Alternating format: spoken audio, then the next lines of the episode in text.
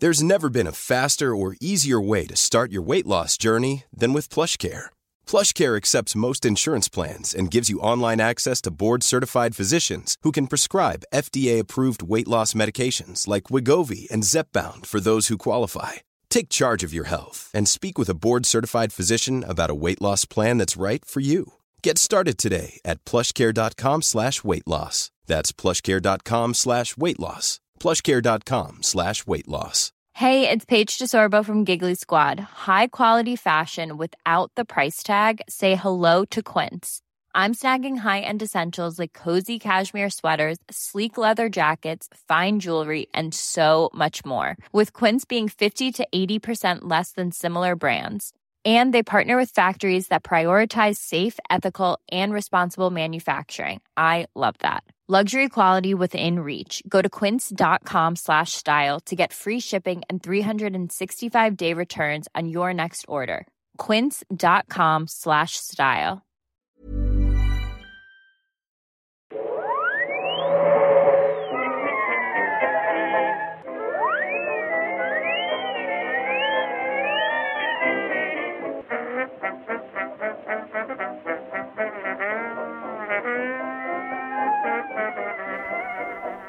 Då börjar i stort sett bara. Hej och välkomna till podcasten Nörden och jag. Det är jag som är nörden, Faunlander. Och det är jag som är jag, Viktor Engberg. Det här är podcasten i samarbete med Acast. Jag vill prata nördämnen, nördkultur i slags bildande syfte där jag försöker bilda Viktor och saker han tycker om inte vet så mycket om. Precis, så är det. Och idag är inget undantag. Nej. Ja, hej Viktor. Oh, hi Mark. Idag är en speciell dag. Ja. Det är jättesvårt att säga Fabian i Tommy Wise och Ja, rösten. hej Fabian. Ja. Fabian, ja. Fabian. Man må, jag tror inte man kan säga Fabian. Nej, nej, nej, det är Fabian. Du är... Oh, hi. Ja. Mm. Mm. Mm. Ja, ni, ni som vet, ni fattar, och det står i titeln. Nej men, eh, det, vi har kommit till den punkten. Som vi har fått många förfrågningar om. Japp. Och nu låg, stod ju i stjärnorna faktiskt att vi ska göra det här. Ja. Nej, det är en, det det är en stor dag. Det är en stor dag. Vi ska snacka om inget annat än The Room. Precis. Inte Brie Larsons Room, utan The Room av Tommy Wiseau. Det är jobbigt för de som blandar ihop de två filmerna. Yes. Framförallt de som är liksom nästan lite såhär, vi- undrar vilket som är värst. Alltså att, att komma in och förvänta sig en Oscarsvinnande liksom melodrama heter det inte, men en drama. Melodram. Ja, en, en drama. Ja, men en drama liksom. Eh, som handlar om, om hem, jättehemska saker. Och så ser man The Room och vet Mm. inte riktigt vad man ska tycka. Eller om man går in liksom med såhär Woo! Nu ska vi se en dålig film! Och sitter liksom och skrattar på fel tillfällen Mm. i Room. Mm. Eh, Frågan är vilken som är värst. ja, jag vet inte. Men, men först lite housekeeping. Yes! Vi, vi kanske ska förklara bara lite vad, vad, vad som händer lite här längre fram. Ehm, som, som ni då kanske vet, en, en sto, ett stort event eh, brummar i gryningen höll jag på att säga, och även Okej. vad det är så här. Eh, stora grejer är på gång för, för, för vår kära Viktor här, och han, han, han är ju på väg att gifta sig. Och det, det, det går snabbt alltså. Det, det, du var förlovad och nu helt plötsligt ska du gifta dig. Ja. Jo, det, det Och inte med mig. oftast i den ordningen det brukar vara också. Yes, men det har gått så sn- snabbt. Ehm, när var det du förlovade dig? Eh, I december, näst sista december heter det inte, men eh, 29 december 2016. Mm, och nu är det, nu är det lite över ett år Mm. efter. Shit. Sjukt. Eh, ja, nej men, och, och du har ju liksom det, det är ju ett coolt bröllop ni ska sätta ihop. Det är inte bara att ni ska springa till stadshuset och vara där på fem minuter och därifrån. Ni ska faktiskt göra någonting balt. Precis. Eh, och så det ingår ju mycket planering och, och massa annat. Så att det kommer, på, det kommer påverka lite vår operation här. Eh, men don't beware, vi kommer fortsätta leverera avsnitt, nästan lite fler än vad vi har gjort hittills. Men de kommer inte vara så aktuella. Det är skillnaden, precis. Eh, så vi kommer inte hinna liksom prata Black Panther nu, nu i alla fall. Vi kanske kommer att deala med det sen. Och, och lite sådana grejer som kommer. Så nu i februari-mars kommer det vara lite fram och tillbaka. Men vi har, vi har bunkrat upp en massa bra avsnitt, så kvaliteten kommer inte gå ner i alla fall. Men det må vara lite så här, åh, det här var ett intressant ämne, var kom det ifrån? Så har ni förklaringen redan här. Yes. Men vi finns ju fortfarande på de sociala medierna Ja, ja, så att säga, alltså vi är aktiva och allt sånt där. Så att, ja, ja. Det är så ingenting förändrat, det är bara att det, det kommer, schemat kommer se lite annorlunda ut. Precis. Och sen är vi tillbaka när Viktor är, när Viktor är Till- tillbaka. Precis. Men, men på tal om, om det tänkte jag säga är det ju inte... Tommy ska ju förvisso gifta sig eh, i filmen. Ja, just det. Han, han är förlovad. Och nej, han ska ju gifta sig inom en månad. Mm. Eh, och han fyller också år precis innan han gifter sig, vilket jag också gör. Så att Yes. jag känner att jag kan relatera honom, till honom på de två punkterna i alla Ja, fall. ja precis. Men Det är ju snart där. Jag ska ställa frågan till dig först Fabian. Vad är din första träff med The Room? Oh, du vände på det. Eh, jag tror det är via dig. För du, om jag minns rätt, du visade mig Honest Trailers, eller inte Honest Trailers, utan det var, eh, vad fan heter den? Everything wrong with... Everything wrong Ja. with, precis. Eh, för det, ni som inte vet, jag tror nu många av er vet vad det är, men de som inte vet, det är en YouTube-kanal som i stort sett tar en film och pekar ut allt som är fel i den och räknar upp det. Och en gång i tiden var de roliga. En gång i tiden var de roliga, då de faktiskt valde filmer som, som det faktiskt var fel på. Nu måste de bara ta en film som har precis kommit ut, eller ja, de gör lite som Honest Trailers nu, fast Honest Trailers kan hålla det kortare, så därför fungerar det oftast bättre. Men de tar oftast någonting som är aktuellt, eller något som kom ut för ett halvår sedan, nu kommer ut på DVD och sånt där. Eh, men förut tog de faktiskt filmer som, som var dåliga. Eh, eller som var roliga i alla fall. Eh, dekonstruera.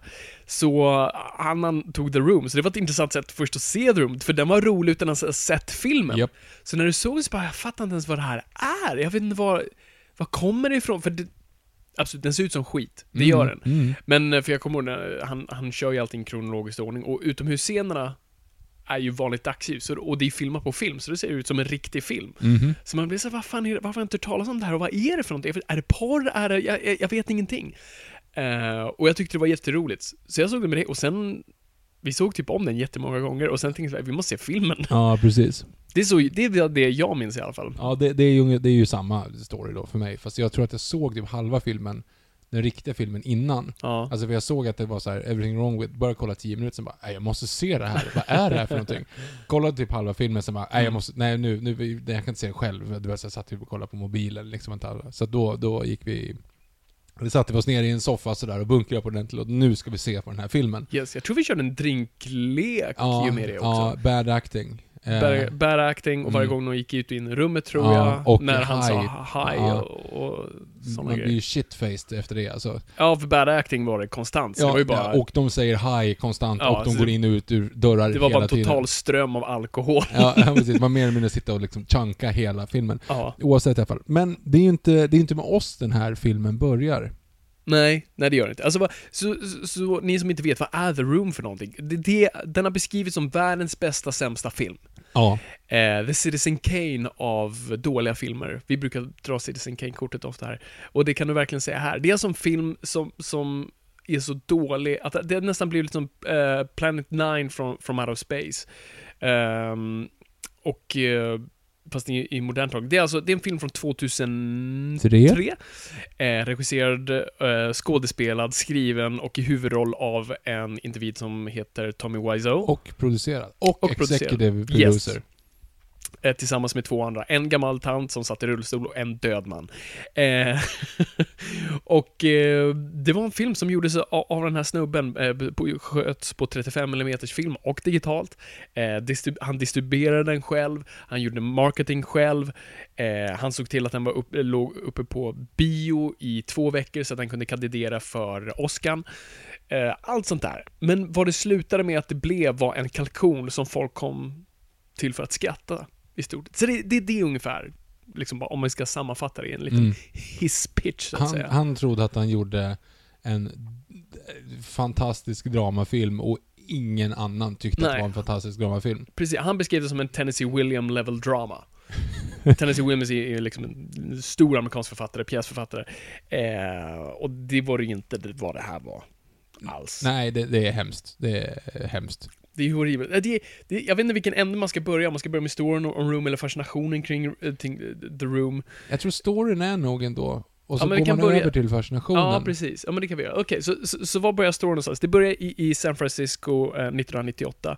Ehm, en, en ung man som heter Greg Sestero var en ung aspirerande, han var, jag tror han var 18, ehm, aspirerande skådespelare, gick till eh, såna här acting classes. Eh, men hade svårt att uttrycka sig, han hade lite av en scenskräck. Och en dag så kallar, man kallas upp på scen en dag och så läser man scener och så bedöms man av lärarna. Och en dag så, så ska det läsas Shakespeare, jag kommer inte ihåg vilken, och då kommer en en, en skum snubbe upp som Sestero ser med långt svart hår. Han har två bälten på sig, ett bälte som håller upp byxorna, ett bälte som är liksom nere mm, liksom, vid höften som håller upp Ty- hans rumpa. Tyger ner byxorna. Ja, exakt. Och så här konstig kläder. Han ser ut som, han beskrivs som en blandning mellan eh, en pirat parat sig med en vampyr. Mm. Han är likblek också, och väldigt konstig form på ansiktet. Och han, han läser den här Shakespeare-scenen och, och gör det liksom, inte särskilt bra, men gör det väldigt sådär bara extravagant och bara fullt ut. Alltså han, han är helt trygg i sig själv. Han bara uttrycker det. Han gör det inte bra, men han bara så här fullt bara ger allt. Och han blir enormt fascinerad av, av, av honom. Sen ser han ytterligare scen då, då han läser då eh, Streetcar Named Desire. Eh, kända scenen med Stella, då Marlon Brandos karaktär eh, i filmen. Och i och för sig, han gjorde pjäsen också. Eh, skriker Stella. Ehm, och han bara skriker Stella kon konstant och eh, den här dramaläraren skäller ut honom och säger liksom, men vad fan håller du på Alltså, du gör det här för dig själv. Du Mm. gör det inte för någon annan. Du, ställ, du skriker efter Stella, men du bara står Hon står här, men du bryr dig inte om henne. Du liksom, agera handlar om att liksom reagera med en annan, att faktiskt agera med någon. Eh, men den här mannen bara viftar bort det och, och liksom kan inte ta kritik. Och så, no, det är någonting i Greg Sestero som bara dras till honom. Det är någonting med den här orädda, helt fria själen. Som bara vågar utlämna allt. Så, alltså han, han liksom närmar sig honom efter lektionens slut och säger hej, alltså fan, shit, du gör verkligen det jag, jag inte vågar. Kan, vi bara göra något tillsammans? Kan vi, kan, kan vi agera ut en scen tillsammans? Och då eh, väljer de sen ut en pjäs och, och börjar liksom eh, agera mot varandra. Och det, där byggs en konstig bromance. Eh, I stort sett en romans, inte en romans på riktigt, men en, en romans mellan själar. Eh, den här mannen då visar sig vara Tommy Wiseau. Ehm, och väldigt snabbt så får, får han reda på att eh, Greg får inte säga någonting om, om Tommy till någon. Liksom var han bor, var, var liksom han, hans bil, ingenting. Och Tommy kan betala för massa saker. Han bjuder honom på middag hela tiden. Han, eh, han, han köper saker hejvilt och, och, han får aldrig, och Greg får aldrig reda på var pengarna kommer ifrån. Eh, Tommy Wiseau vägrar säga hur gammal han är. Han säger att han är i Gregs ålder, men han ser ju uppenbart ut vara runt 40. Och Greg är 18 då, som sagt. Ja, precis. Ingen köper det. Men det är, det är någonting konstigt som, som han drar sig till där. Um, och um, de bestämmer sig sen för att i stort sett så här, men vi bor i San Francisco, vi vill, vi vill bli stjärnor båda två, båda ambitioner att bli någonting. Båda är stora fans av J- James Dean och de vill bara, wanna be in the movies. Och eh, bestämmer sig för att så här, men ska vi inte bara åka till LA? Varav Tommy Wiseau sa till honom, så ja ja men vi kan åka till LA, vi, vi kan bo i min lägenhet. Och bara, va, men har du lägenhet både i San Francisco och LA? Ja, absolut, vi kan bo där. Jättekonstigt. Uh, så de bestämmer sig. Uh, liksom en, en då 19-årig Greg Sestero bestämmer sig för att åka till LA med den här fullvuxna mannen. Till hans föräldrars försk- förskräcknad. Som åker till LA, um, ehm, och precis som alla som åker, eller många som åker, de flesta som åker dit, alltså bemöts ju av nekanden och massa nej och eh, det går inte så bra för de två. Mm. Eh, framförallt inte för Tom Wiseau som har den här väldigt tjocka accenten. Han låter väldigt konstigt och han vägrar säga var han kommer ifrån. Han påstår att han är från New Orleans, eh, vilket han uppenbart inte är. Mm. Ja, Om ni har sett The Room så vet ni, den där accenten, jag vet inte var man hittar den någonstans. Eh, Latveria. Eh, Referens till Marvel-universumet. Yes. Ehm, jag hade fan dödat för att han kunde ha spelat Dr. Doom. Det hade varit fantastiskt. Bara ha honom bakom en mask och låta lite weird. Det hade funkat. Fast du vill, han har ju inget, inget kroppsspråk heller. Han har ju de här hängande axlarna bara som han går Ja, med. det hade varit Du ska ju ha honom i masken i så fall. Alltså, de ska Ja, ju- det- Nej men utanför masken. Du kan ju inte gömma hans ansikte. Jo, det, Hans jo, ansikte gör ju grejer liksom. jo, kanske. Ja, fy fan. Ehm, nej, så efter mycket om och men, eh, Tommy blir deprimerad, eh, i stort sett nära självmordsbenägen efter ett tag, för att han får bara höra att han är creepy och kommer inte bli någonting och att, ja, han uppenbart inte är till för den där stan. Eh, men får någonstans där blixtidén, så här, men fan, vi gör vår egna grej. Så han och, och Greg bestämmer sig för, men fan vi, vi, vi gör vår egna grej. Så Tommy Wiseau springer iväg och skriver en film själv. Eh, och just som ska vara en Tennessee William drama. Han ska göra en, liksom, eh, eh, ett mänskligt drama mellan människor, karaktärer som känner saker. Det ska vara svek, det ska vara sorg, men glädje, det ska vara vänner eh, och allt sånt där. Och det, det blir då manuset som kallas för The Room. Mm. Eh, Greg är ganska förvånad att han ens lyckats göra det här. Att de lyckats skriva ett helt manus och så här, ja, okej, okay, men vi kör väl. Eh, Tommy Wiseau bestämmer sig för att här, vi ska skjuta filmen som en riktig Hollywoodfilm. Vi, vi ska liksom inte, här, nästan lite såhär John Hammond, no spared expense. Eh, så de drar, istället för att hyra, eh, alltså ingen studio köper eh, kamera-equipment, alltså Allting Inte hyrs. ens Nolan med sina IMAX-kameror var det. Nej, han äger några linser. Han, Jo men för att de, det var det som förstördes sen av de han hyrde under Dark Knight. Ja, precis. Mm. Ehm, men det är väldigt få som äger sin, sin egen equipment, särskilt vanliga. Alltså Kubrick var ju känd som gjorde det. Ehm, men, men, men särskilt nu, alltså jag tror sen 20 år tillbaka och nu framåt, alltså det kommer en ny kamera varje månad. Alltså det, är- det är en förlust för studion att sitta på sån där skit. Ehm, så det är därför man hyr det, för att det kommer en ny grej nästa månad, så varför ska man till, liksom spendera miljoner på det? Men, eh, men nej. Ehm, det tänker inte Tom Wiseau, han, tänker, han ska köpa hela utrustningen. Alltså kameror, lampor, alltså hela kittet. Kapitalförstöring heter det också. ja, precis. Och han bestämmer sig för att filmen inte bara ska filmas på 35 mm, som då är standard. Han ska filma på digitalt också. Samtidigt. Så han, han ser till att få en rigg byggd där kamerorna kan stå separat. Men det här betyder också att du måste ha två helt olika crews. Alltså du måste ha ett crew för 35 mm och ett crew för eh, digitalt, för att de ljussätts helt olika, särskilt då, som vi snackar nu. Nu är det 2002. Ehm, 2001, 2002. Och, eh, och digitalt var ju fortfarande, att vi typ bara George Lucas som har använt liksom, digitalt på riktigt Mm. vid det här laget. Men, men han vill vara pionjär, den här Tommy Wiseau.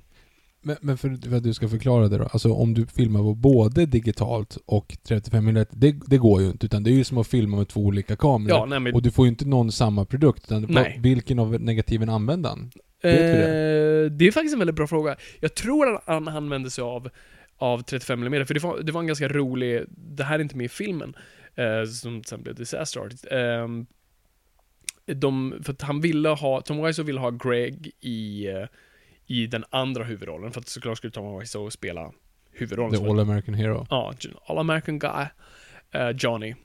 Eh, och eh, han ville att Greg skulle spela Mark, men, Mar- men Greg var, var, var osäker i början, så de castade en annan snubbe.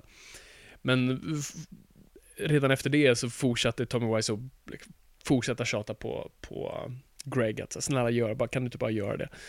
Och så sa han okej fine, men hur ska vi göra med Annika? Nej men vi, vi skjuter, vi skjuter hans scener digitalt, så slösar vi ingen film på honom. Och så skjuter vi dina eh, scener på film och säger att det är producenterna som vill ha dig, vill testa dig för en annan roll. Mm. Så de sköt halva filmen på Stories och alla var lite såhär för alla trodde att Greg var en praktikant. så alla var såhär 'Good for you!' Eh, och det, så, så det, där tror jag att det var just film då, gick över just på grund Mm. av det. De måste spara alla hans testscener. Ja, precis. Men som, alltså det innebär ju också att alla, eller hälften av Gregs scener med andra ord, som de faktiskt Mm. valde i slutprodukten, alla andra runt omkring honom måste ju alltså tro att det är rehearsal. Ja, ja, absolut. Så, eh, inte nog med att folk inte gav sitt A-game, definitivt inte de scenerna. Ehm, de, så, så den här produktionen sätter igång, det blir en kaosproduktion, um, alltså Tommy Wiseau har aldrig regisserat någonting, han vet inte hur, och han, ingen, han, han kan ju inte vara bland folk, alltså det här är en så weird snubbe. Han får aggressionsutbrott, han, han, han skäller ut, han avskedar folk hela tiden, han, han är väldigt här, destruktiv mot sina eh, skådespelare. Ja, det, det är totalt haveri och folk vill mörda honom. varje gång. Det finns en jättebra bild på en av ljudkillarna som bara sitter i en stol med liksom huvudet i händerna och bara ser helt, vill bara därifrån. Ehm, och de, jag tror de skjuter, jag vet inte, det är en jättelång produktion. Det visar att den här filmen går på notan 6 miljoner dollar, vilket är helt makabert. I och med att de står mer eller mindre bara i en studio hela tiden. Ja, Mm. Alltså du hade ju haft Kevin Smiths Clerks, som tror jag sköts för 20 000, som också är på en plats, Mm. skjuten på film. Svartvit dock, men den ser, ja, det, det, alltså, det, det är inte sån stor skillnad i form av vad, vad de här 6 miljonerna gick på. Det är inga extravaganta scener, det är inga biljakter, eh, det är hans egna bil han använder. Det är green screens dock. Det är greens, ja så det är ju typ anim, liksom, det är inte ens en Nej, animering, det är ju bara liksom, det, kunde ju vi Ja. göra Ja, med förvisso. Pinnacle Studios vid, vid den tiden, så det är inte en dyr grej. Jag vet inte vad pengarna Ja, han köpte kameror, han köpte två kameror. Ja. Alltså det måste ju vara så mycket sånt skit liksom. Och det tog tid framförallt. Och han hade ju, han hade ju ett helt kul, för det är ju här just för det är precis det, för det är ju en viktig detalj att eftersom det skulle vara en all American movie, ehm, filmen utspelar sig i ett rum, ett hustak och en uh, gatuallé. Vilket fanns runt omkring dem, där de filmade. Mm. Men nej, det- Tom Wiseau hade fått för sig att man använder sig inte av liksom det man har runt omkring sig på en riktig film. Utan du, du har en studio. Så de var tvungna att bygga upp den här lägenheten, de var tvungna att bygga upp den här eh, gatuallén, de, de eh, hade eh, gjort ett fiktivt tak då, det med green screen. Istället för att bara använda sig av miljöerna runt omkring dem, och där var spara, spara in ganska mycket. Mm. Så bara det tar ju jättemycket av att ljussätta den här skiten och få saker att fungera. Och, och du ser ju när du kollar på filmen hur för Ja, det jävligt ser det ser ut. Alltså ingenting är, är bra Nej. alls. Uh, det med i alla fall, och sen så gör de den här filmen. Eh, det, det finns ju liksom... Det vi pratar om nu egentligen, det, det vi har referensen till, det är ju boken The Disaster Artist då, som du har Yes, precis. Läst. jag, jag tänker komma in på den. Mm. Hur, hur den väl kommer. Ja, så de För gör... här kommer historien ifrån, det, vi sitter inte och killgissar. Ja, men- Nej, och vi sitter inte och bara citerar det vi såg i filmen, utan Nej, det, det, det här är byggt på, på en riktig story. Ehm, ja, så, så filmen görs i alla fall under väldigt hemska omständigheter. Den blir klar till slut. Ehm, och eh, Tom, eh, Tommy Wiseau ser till att köpa en stor billboard i Hollywood, alltså längs en motorväg då. Som är kvar i flera år förresten efteråt. Och det blir som en liksom running gag i Hollywood att liksom alla har sett den här skylten men ingen fattar vad det var för Är det för en kult? Är det, är det liksom en wanted sign? Är det, vad är det för någonting? Men ingen riktigt reflekterar. Det stod bara eh, The Room, eh, Tommy Wiseau's The Room och sen hans telefonnummer som Mm. gick direkt till hans då, hemtelefon. Eh, och han satte upp då, han satte, såg till att filmen fi- visades i en biograf. Han betalade för att filmen skulle vara uppe i två veckor. Eh, för om en film har visats eh, på en biograf i två veckor, då kan den kandidera för Oscar. Det är inget fel på hybrisen i alla fall. Nej, absolut inte. Och, och han har en stor premiär och alltihop. Ehm, och, ja, och, det, och så jag tror, så, jag tror filmen lyckas tjäna in i slutet av sina två veckor cirka 2100 dollar. Det är ju inte speciellt bra. På en 6 miljoner dollar budget är det inte så bra. Men bland de sista dagarna så är det två filmstudenter som bara ser posten och att det står ten, Tennessee Williams level drama. Eh, och de blir lite såhär, vad fan är det här? Vi går in och checkar och de ser det här och bara, åh herregud, det här är guld! så de börjar berätta för sina vänner på att ni måste gå och se det här, det här är helt sjukt. Och till slut börjar ordet spridas som en löpeld genom stan. Eh, och de här studenterna ser till att den här filmen är uppe lite till i, i den här biografen. Och det, ordet börjar gå omkring. Liksom, kolla på den här filmen. Det, det, det är det värsta du kommer se. Och det blir då den här unintentional komedin. Mm. Vilket inte alls var någonting Tommy Wiseau hade räknat med. Det var, det var en 100% drama, en tragedi, Mhm. Shakespeare-aktig tragedi, Mhm. eh, med, med självmord och, och kärlekssorg och alltihop. Fyra sexscener. Ja, det räcker det? Jag tror inte det räcker. Det är Fyra. fyra. Jag tror att det är fyra. Nej, fem är det om du räknar med toddlersarna också. Ja, och så är det Greg på trappan. Ja, det är en. Greg och, och Lisa två gånger. Ja, precis. Och så är det Tommy och Lisa två gånger, fast egentligen är det samma, för de har samma Mm. på sig som i första, avsnitt, eller första omgången. Och samma ros. ja, Eh, precis, ja det är sant. Ja, så fem, sex gånger fem. då. Mm. Ja. Eh, ehm, ja, nej men så, så det är så den här, det här, den här löpelden sprids. Och eh, folk går och ser den här som en komedi. Ehm, detta är dock inte tydligen så mycket, Tommy Wiseau så mycket till, alltså han blir inte, inte tagen så liksom illa av det hela. Utan det är en succé. Folk diggar den. Så han lägger bara till, det står fortfarande då på posten, A Tennessee William Level Drama and a Black Comedy. Ehm, så att han har fortfarande kvar det. Så nu, nu säger han ju i efterhand att det är en komedi. Att Ja, det var det är liksom klart som Och det är klart, inte var det. klart inte är det. Ehm, men Greg Sestero visste inte om det här alls förrän uh, Tommy Wiseau typ ett år senare säger men kan du inte följa med? Vi har en screening av The Room, vill du komma? Så, ah, Okej, fine. Mm. Och han går i, och det är fullpackat med folk och folk står och hurrar. De kastar, det är ju en grej att man ska kasta skedar mot skärmen för det är Mhm. det roliga i alla tavlor i filmen är ju bara såna här stock footage-grejer. Du vet såhär, när du köper ramen får du med ibland ett foto som är den här De, pappret. de orkar inte ens sätta in ett foto i ramarna. Alltså. Nej, nej precis. Och det är oftast på skedar, så konstiga skedar som folk kastar skedar på skärmen. Folk skriker i repliker. Det är ett stort fenomen och folk börjar så ställa frågor till dem. Så Greg blir helt tagen och bara vad fan har vi gjort? Hur fan blev det här? Och folk ställer just mycket frågor till honom och han blir igenkänd och sånt där. Så han bestämmer sig då för att, ja, men jag, jag, alltså ni tycker filmen är weird, då ska ni veta hur det var att göra den. Så han skriver då eh, tillsammans med, med en journalist, eh, The Disaster Artist, en bok jag verkligen rekommenderar till, till alla som är intresserade av Hollywood stories och film överlag eller bara vill höra något riktigt weird. Ehm, ja, och det är The Disaster Artist, den kommer 2013 tror jag. Eh, och en fantastiskt bra bok. Och det är, det är så liksom cirkeln sluts. Nu åker, alltså, Tom Wiseau turnerar världen runt med den här filmen. Eh, jag vet att jag har en vän till mig som, som gick och såg The Room här i Stockholm. Eh, på Bio Rio tror jag det var. Och då var Greg Sestero där. Mm. Tog foton med folk. Så att de här åker omkring med den här filmen, världen Mm. runt. De är i Japan, de är i eh, Australien, alltså de är i England, de är överallt med den. Den har på något vis fångat folk av någon konstig anledning. Jag, jag, jag har ju börjat mer och mer fundera på att jag förstår varför den har fångat folk. Okej, men lå- låt oss gå in på det då. Mm. Vad- så nummer ett först vill jag höra, vad är det, för du, du, vi har ju pratat om The Room ofta och sådär, vad är din fascination med The Room? Är det bara att det är en kalkon? Nej, det är det som är grejen. För det är en... Det är Citizen Kane of bad movies på ett sätt som gör att... Alltså, jag tror att det finns någonting, det här kanske är redan utrett av massa personer som är smartare än vad jag är, men det finns någonting som gör att du tycker om saker som får dig att känna dig smart. Mm. Homer Simpson, Ja. praktexemplet.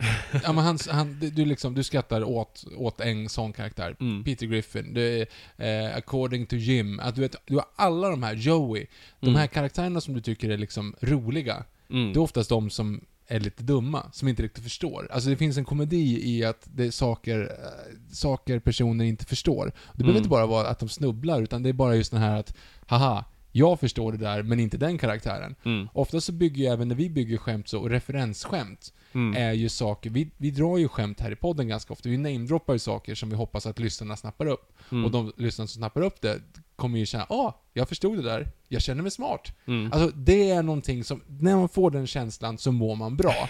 Okej. Och The Room är en lång sån känsla.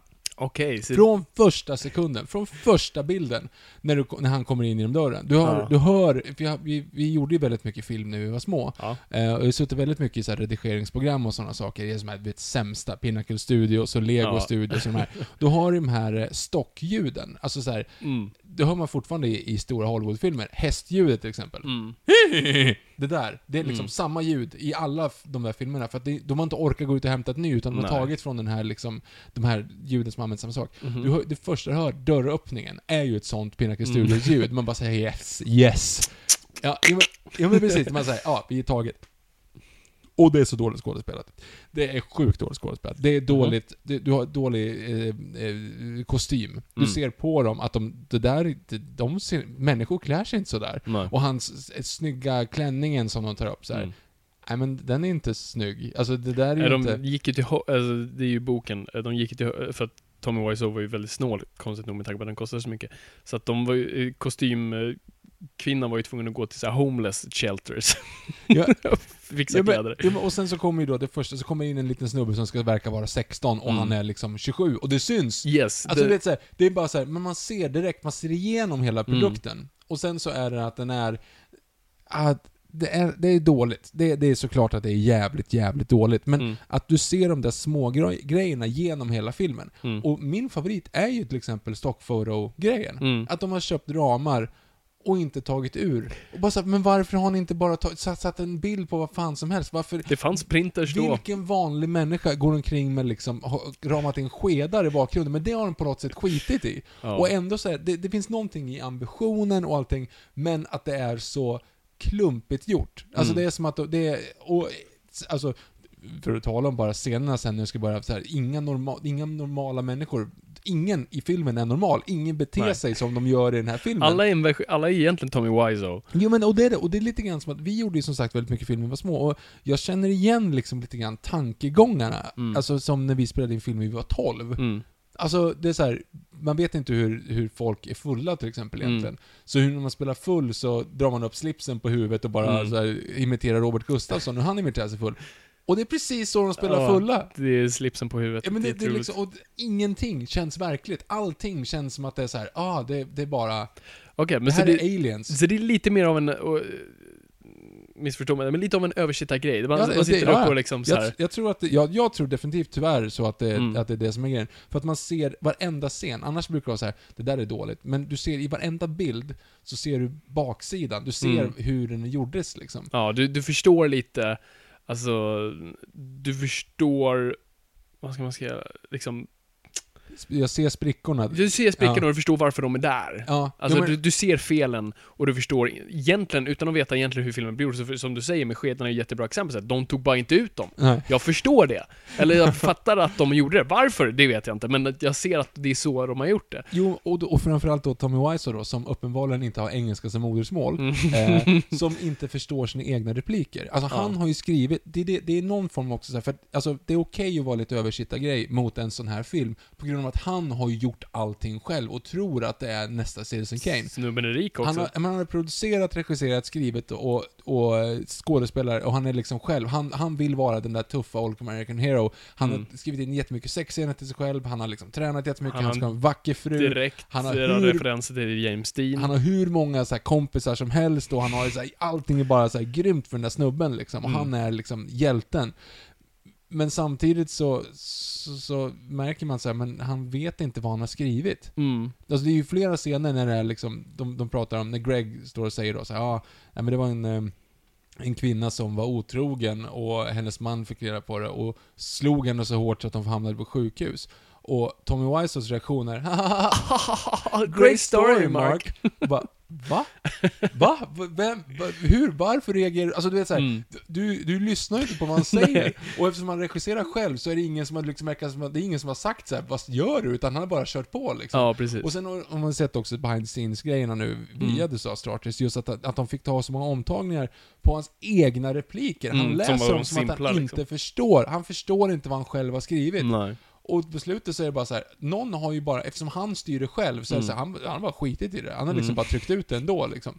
Ja, det, Ja. det är någonting väldigt, väldigt fascinerande med det. Men jag ser inte, åtminstone i början så såg jag inte den här, som jag vet du har en lite am, mer ambition, alltså Mm. beundran för själva projektet. Det var bara precis tvärtom, så här, vad fan vad onödigt det här är, vad, vad har ni gjort? Ja, ja men det, det är väl lite det till, till min syn. Absolut, första gången man såg det var det bara kul för det var bara weird och konstigt. Men sen ju mer, och sen eh, efter, särskilt efter att ha läst Disaster men lite innan just att, alltså, vi båda pysslat med film, jag nu jobbar med det. Eh, och för mig är den här filmen min kanariefågel i gruvan. För er som inte vet den referensen, det är alltså förr i tiden när man jobbade i gruvor så hade man med sig en kanariefågel. För när den dog, då visste du att eh, syret var slut och då drog man därifrån. Eh, och det är lite det den här filmen är för mig, för att så här, man vet innerst inne att så här, var, varje projekt kan vara så här. Mm. När du inte vet, när du helt plötsligt inte vet så kan det bli, kan det bli en the room. Och man måste vara på sin vakt att det absolut inte blir det. Så för mig är det här en sån här cautionary tale. Bara, gör inte, go, lev inte på din egen hybris och gör det här. Mhm. Det, det är en ständig rädsla man har. Eh, så för mig är det bara det här, alltså du, du ska komma ihåg, alltså, så, alltså vissa jägare har ju det här bytet på väggen just för att påminna dem om liksom, livets skörhet. Mhm. Eh, och det är lite det det här är för mig. Jag vill ha Tommy Wiseaus huvud på min vägg och bara säga okej, kom ihåg eh, vad som kan hända dig. Och, och det är lite det den här filmen är för mig delvis. Just såhär bara, "Hö, okej. För att man ska vara ärlig, vi har alla gjort War the Room. Ja, gud. när man började göra film liksom. Man hade inga medel, man hade inga skådespelare, man hade inga bra liksom, klippprogram. Man bara försökte göra någonting. Och det är ju del av sättet att växa som person och, och, och kreatör. Man hoppas bara för guds skull att ingen ser dem. Jag är Ehm, jätteglad för att YouTube inte fanns när jag var 10. jag är så tacksam för det, för jag hade ju absolut lagt upp dem. Och man vet ju inte om man hade då råkat göra, alltså det finns, det finns ju säkert såna här virala succéer med tioåringar. Ja, Som säkert gjorde någon film och sen så blev det en viral succé. Och sen kopieras ju sånt. Och om det är ute på nätet, då är det är en sak att göra någonting själv och lägga upp på YouTube när man är tio och ingen ser det. Liksom två views och det är du och din mamma. Då tar man ju sen bort den. Men när hon, vem vet om någonting råkar bli viralt? Så absolut, så där är jag definitivt glad för. Men sen är det ju också, alltså jag, vad jag tycker är fascinerande med, mer liksom myten om The Room är ju just det här faktiskt drivet av att någon gick och gjorde sin egen grej. Jag måste beundra det på ett plan. Någon bara sa 'fuck it, världen förnekar mig, ja, då tar jag saker i mina egna händer och jag ska göra det jag tycker är bra och jag ska placera mig själv i det och jag ska stå för det. Det, det är någonting väldigt beundransvärt. Så det är det jag kopplar till det. det, jag har, jag gjorde några kategorier innan vad jag tror liksom är, det finns kategorier av folk som gillar The Room. Så jag tror det första är egentligen ditt grej. Man ser det som ett skämt. men inte som ett skämt. Ja, men man- Rent av. Alltså, det, det är en blandning av ett skämt och att man ser sömmarna. Ja, ja men du ser det som en rolig liksom, upplevelse och det är mer komedihållet. Sen är det ju min liksom, det, det, är, en, det, det är en läskig så här, spegelbild i en bizarro värld. en cautionary tale. Och sen tror jag den, som jag har en vän också som, tycker, de ser det, eh, de, de får ut någonting av den. Absolut, de tycker den är rolig och, och, och liksom, de ser filmen, de tar inte det för, som en bra film för fem öre. Men de får ut någonting av det. De ser någonting, som min som jag pratade med, så, men alltså, det är någonting jag kan relatera, jag kan relatera till Tom, Tommy Wiseau. Han är ett freak, jag är ett freak. Det är liksom, det, det, det är någonting jag ser där, jag ser mig själv i det. Och eh, det, han uttrycker någonting som finns inom oss alla. Eh, och han gjorde det, och vi andra vågar inte. Alltså jag tror lite det som Greg såg i honom. Det är någonting där som är förföriskt. Han är nästan lite som en sån här trickster-karaktär, arketyp. Eh, alltså Loke, Jokern, eh, eh, eh, tusenåriga arketyp. Den här, för det, det bidrar ju till att vi inte vet så mycket om honom. så var han kommer från, hur gammal han är och allt sånt där. Ehm, att vi på något vis ser någonting där som, som, som han ger oss. Att han uttrycker saker vi aldrig skulle våga. Vi skulle aldrig göra The Room. Vi skulle aldrig våga, vi skulle aldrig, jag, jag skulle aldrig våga göra det han gjorde. Nej, Lägga gud. liksom så mycket av mig själv i någonting som, det finns ingenting att stoppa mig på vägen. Det är där jag gillar studiosystemet. Jag gillar folk som säger Nej hörru du, det där, det där är inte så smart. tack, tack, åh vad bra. Jag är, den, jag är oftast den första, alltså när jag sitter oftast i, i manusmöten brukar jag säga liksom, det första jag alltid säger är Jag har ingen prestige. Så att kan vi, kan vi, kan vi bara komma överens om att vi inte pratar runt vad vi tycker just nu. Jag är bara intresserad av att höra vad vi faktiskt menar, så kan vi faktiskt komma till, om det finns ett problem så kan vi komma till det väldigt snabbt. För jag gillar inte det här med så här, ja men du vet, det, det där är ju bra men det här, bara, hitta problemet direkt. Säg om det är skit eller inte. Jag har ingen prestige i det. Det, det är så jag tycker det är enk- enklast, för jag gillar att höra eh. Eh, och det är därför jag aldrig skulle göra någonting som The Room. För att han hade ingen som stoppade honom. Han stod för pengarna, han stod för tekniken, han stod för regin, han stod för manus, han stod, alltså, han stod på alla grejer. Den enda som kunde egentligen liksom stanna honom ibland, det var ju Greg. Och Greg gjorde ju det några, han var ju tvungen att liksom verkligen ta honom åt sidan många gånger. Och särskilt under den här kända scenen som är med i boken och är med i filmen, när han just ska... Hans första scen då de skulle filma var ju den här I did not hit her. I did not. It's bullshit. I did not hit her. Oh, hi Mark. Mhm. Det var 37 tagningar tror jag. Tog över tre timmar. Han bara kunde inte få ut det ur sig. Ehm, och han var ju själv regissör, det var ingen där för att hjälpa honom. Och alla bara förstod inte vad det var för fel på honom. Och Greg till slut då ger honom den här vattenflaskan. Och bara, men så här, tänk inte på det, bara ta den här och, och släng den. Och då gick det. Och de tog det då på en tagning och sen gick de vidare. Ehm, så det fanns ju ingen annan där än Greg. Ehm, och så jag tror det är det folk lite ser. Det är en beundran och en fascination med en person som, än en gång, precis som det Greg s- såg på scenen, någon som bara helt släpper hämningarna och bara gör. Och den är ett freak och den på ett sätt står för det, fast ändå inte. Ehm, jag tror det är det mycket folk ser. Och det är därför folk kommer tillbaka, för jag, och liksom folk får ut någonting. Och jag får ju också ut någonting nytt av det. Jag har sett den kanske fyra gånger. Mm. Alltså det är mer och mer sett kanske filmer jag verkligen älskar. Eh, vilket känns hemskt nu när jag säger det. Och det är för att du ser faktiskt, det är precis som Citizen Kane. Jag ser en ny version av, eller en, ett nytt lager av dåligt. S- Som nu liksom, nu när jag satt, nu satt jag och räknade på hur många gånger de liksom gick in och ut i dörrar. Ja, det är hela tiden. Och, och, jag, och jag tänkte på, och vi tänkte på ljuset framförallt också. Mm. Ljussättningen satt vi och analyserade och sa, vad är solen nu någonstans? Jo, men, och det är det jag Ehm. menar med att man ser sömmarna. Det blir ju en extra dimension och det är inte bara det att man ser ner på liksom, haha, de är dåliga skådespelare. Utan det är liksom så här, det är ju uppenbarligen skrivet av en person som har Ja, han hade ju egentligen inte ens en filmambition. Alltså, jag, jag tycker att han är väldigt osympatisk. Jag, jag ser ju inte riktigt den här fascinationen med just Tommy Wiseau på det sättet. För att Nej. han, även nu, nu går jag, jag har inte läst boken, jag går ju bara på filmen till Arthur som vi kommer att prata om Mm. Som är väldigt snart. trogen till boken ska jag säga. Som vi kommer att prata om snart. Och då är det mer så här, han har ju inte sett film. Alltså han vill bli en stor Hollywoodstjärna. Men han är inte filmfan egentligen.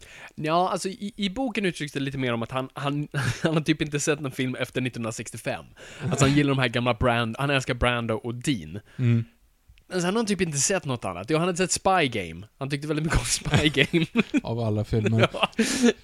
ja. Eh, men, men det är ju liksom så här, han, han vill ju bara egentligen ha uppmärksamheten. Han vill ju stå i centrum och vara stjärnan. Ja, det är absolut. Det är ju det som egentligen är den stora Absolut. fokusen. Så Mm. menar, hans, hans manus, så att, så att sättet att skriva manuset, Mm. är ju liksom, det är mer eller mindre fyra scener är ju precis likadana. Det är Lisa Mm. och hennes mamma som sitter i ett rum och säger att hon inte är kär i Johnny längre, Ja, att hon är precis. kär i Mark.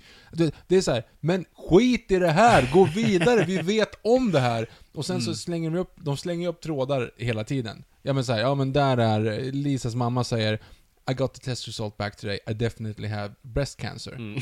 Och Lisa bara, mm, okej, ja. Men, och så bara fortsätter snacka, och sen så plockas det aldrig upp. Nej. Mitt i filmen byts en karaktär ut. Japp. Alltså så här, en, en karaktär som varit med, jag vet inte, den skådespelaren blev osams med dem, eller ingen aning, för helt plötsligt kommer någon som annan honom. som bara Mm. så här, som kommer in och bara, "V- vem är du? Och varför kommer du in bland det här gänget och ger råd liksom? Precis, och verkar veta väldigt mycket om Johnny.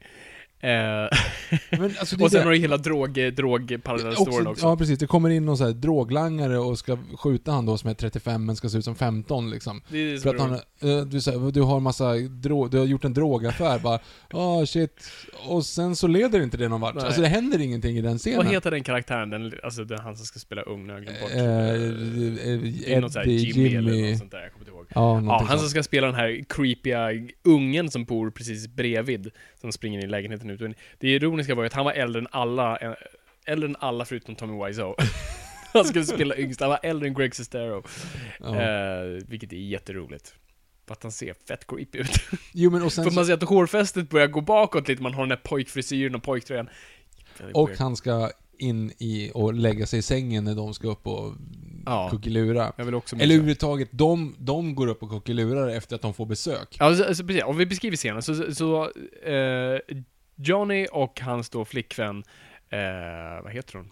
You're tearing me apart Lisa. Lisa. Just det, precis. Man kommer ihåg via replik. Oh, hi Mark, det är så jag vet att det är Ja. Mark. Eh, de bara sitter och pratar. Ja, det är Han första scenen. Ja, det är första scenen. 30 sekunder in i filmen. Precis, och sen kommer den här eh, ungen in. Ehm, och då säger de att de ska gå upp nu, Ja, liksom till övervåningen. I stort sett för att jucka. Och han frågar om han får följa med. och de Och de säger nej. Ja, precis. Och då går de upp, han står kvar där nere, börjar äta ett äpple. Och så klipp till då att uh, kärleksparet är uppe i sängen liksom och, och börjar leka. Och då hoppar helt plötsligt då ungen in i sängen och börjar leka med och kittla liksom. Och de kittlar tillbaka. Alltså, det Precis. är jättecreepy. Vad är det han säger? I like to watch you guys. Ja, precis, det säger han. Men så, vad säger eh, Johnny? Just nu, three is a crowd. Ja. Two, two is a Two is a party. party. Three is a Three is a crowd. Ja, äh, det makes no sense. Och sen är det då en jätteutdragen sexscen. Mm. Den, ja, precis. Vi- har helt gått över till att prata om filmen, så let's go for it. Alltså det är, ja, den sexscenerna, plural. Men Mm. inspelad i samma situation som sagt, eftersom de hon, de fick väl inte henne att ställa upp och ha honom liggandes där och jucka på henne en gång till, så att de använde samma, Ja, samma film och båda två tillfällena. Exakt. Och det är väl, alla har sagt det, men det ser ut som man juckar henne i naven. Ja.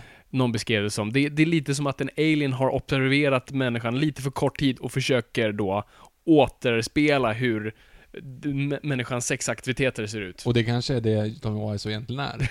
ja, jag, jag tvivlar, han på, alltså, det står i boken och det nämns lite i filmen att han pratar om sin planet ibland. Mm. On, on, on, on Johnny, nej han heter inte Johnny. Tommy. On Tommy's planet. Eh, och han har, och då ger han Greg en penna där det står så här, Tommy's planet. Jätteweird. Uh, så han är ju uppenbart en alien. Det, det, det skulle jag köpa. Eh, ja, så absolut. Det, det verkar som att han inte vet hur, hur, hur sex fungerar. Ja men det är ju samma sak när de här små barnen ska, ska ligga i soffan sen också. Alltså, makes no sense. Och, ja, ni får se filmen, men det finns så mycket, alltså det, finns, det, är så, det är så slarvigt skrivet, uppenbart bara skrivet. Han har ju velat, på sista 20 sidorna liksom, då har ju han bara velat bli klar. Han har ju inte tänkt på hur han ska knyta När han ihop rappar de här ihop storyn Ja, väldigt precis. snabbt. Ja, de har, han har velat säga, nej men nu fan, nu skiter vi det här. Nu, nu Mm. skriver vi klart det här bara. Se Exakt. till liksom. Ska vi gå igenom bara storyn för de som faktiskt inte vet vad det är? Ja, det kan vi göra. Okej, Men- så, så vi öppnar då i San Francisco på vår huvudkaraktär Johnny All American Guy. Eh, Med jordens tyngsta östeuropeiska accent. långt, uppenbart färgat svart hår. Mm. Ett konstigt weird ansikte och ett så ögonlock som är lite för tungt på ena sidan. Ehm, han kommer hem till sin, det är flickvännen som är första scenen. Ja, ja, ja. Hi babe. Hi babe. och eh, det verkar vara, de verkar vara ett kärleksfullt par. Han har köpt henne eh, en, en present, vilket är en röd klänning som troligtvis en Lodis dog i. Två veckor eh, och, eh, och då är då hela den scenen med ungen. Sen får vi väl då ganska snabbt reda på att eh, Lisa har andra planer. Hon vill lämna Johnny. Mm. För att han är tråkig. Han är tråkig, precis. Han har inte gjort någonting mot henne, Ja. han är inte liksom dålig, han, han är uppenbart bra för henne. Han, Men Jo- Johnny gör ju ingenting fel i hela filmen. nej, alltså, det är- mer än att bara vara creepy, men Ja, absolut. fast det, vet, det, vet, det märker han ju inte. Alltså om man tar utifrån Tommy Wiseaus perspektiv, Mm. så gör ju inte Johnny egentligen någonting fel. Nej. Han, han är ju bara så här: oh, everyone betrayed me. Vilket känns bara lite som hur Tommy Wiseau ser på världen. Alltså det, hur kvinnor beskrivs i den där filmen. Holy shit, alltså Strindberg kunde inte ha gjort ett bättre jobb. Ehm, det är horribelt. Så hon då eh, planerar att på något vis bli av med honom, men Ja. de är inte gifta än, de ska gifta sig om en månad, men hon vill inte göra slut av någon anledning. Nej. Så hon börjar då sprida rykten om att han har misshandlat henne, Mhm. utan några, eh, liksom, något bevis för alls. Ja, och han jobbar på bank, och han skulle få Ja, en tror promotion. Nej, han säger det. I didn't get the promotion on the bank. Det är det. Och han... Jag förstår inte riktigt, för hon säger ju så här, jag älskar honom inte längre. Mm. Men sen så får han inte sin promotion, då blir hon besviken och då ska hon göra någonting åt det. Så att det kanske var att hon höll ihop lite grann för pengarna innan, men jag förstår inte riktigt Ja, hennes nej, motiv. precis. I så fall skulle jag ju vänta tills man har gift sig. Och Ja, då, ja, har, du ja. ju, då har du ju juridisk rätt till pengarna. Nej, jag, jag förstår inte hennes motiv riktigt där. Förstår inte alls. Så hon Men- börjar sprida det ryktet. Och börjar ligga med Johnnys bästa vän, Mm. Mark. Som spelas de- av Greg Sestero. Som hon också poängterar typ åtta gånger i filmen. Mm. John is my best friend. Mm. John is my best friend. Så Ja. det är väldigt viktigt för... Det för är väldigt viktigt att, Ja, för vara John, för To, eh, Tommy Wiseau, att Greg säger det här. Alltså det, det är så mycket konstiga freudianska grejer som sipprar in här. Hur, det är det jag tycker är också en stor fascination med, med The Room. För det är uppenbart hur Tommy Wiseau, hur han vill att hans liv ska vara. Mm. Han var ju uppenbart en ensam snubbe. Japp. Eh, och Greg var den enda personen i hans liv. Men här kunde han liksom på något vis förändra sin verklighet. För det finns då den här scenen som är så konstig, som alla bad honom klippa ut. Eh, och det är när de står i då, så här, den här gatuallén eh, och eh, kastar en fotboll. Och så snubblar en av snubbarna i en papperskorg och slår i huvudet och han måste gå till sjukhus. Och sen så följs aldrig det upp. Nej, och det följs aldrig upp. Eh, men all, då är alla vänner tillsammans. Mm. Och eh, Greg i boken beskriver det så, här, så här, han förstod där och då vad den här filmen handlar om troligtvis för, för Wiseau. Och, f- och för var, varför han inte ville klippa bort det. För att där stod han med massa vänner. Mm. Han hade nu ett gäng av vänner och han kunde se sig själv med vänner. Jag tror han, han bygger upp en verklighet. Mm. Både byggt tror jag på ett förflutet, han hade säkert en tjej som han bara såg som så svek honom, som Mm. han uppfattade det. Eh, Men också bygger upp en ny verklighet där han har bara massa Men han vänner. säger väl det också? This is my movie. This is my life. Ja, jo, exakt. Ja. Det var- var precis det han sa. Så, här. Det var, så det är både en reflektion av hur hans liv ser ut, men också hur han vill att hans liv ska se ut. Mm. Eh, och också liksom hur han, hur han uh, arbetar ut en, en depression. Jag, jag kan knappt förstå mig själv att vi sitter och analyserar den här filmen, liksom som vi skulle prata om någonting annat. Men tyvärr, det ser det är det här The Room gör med en.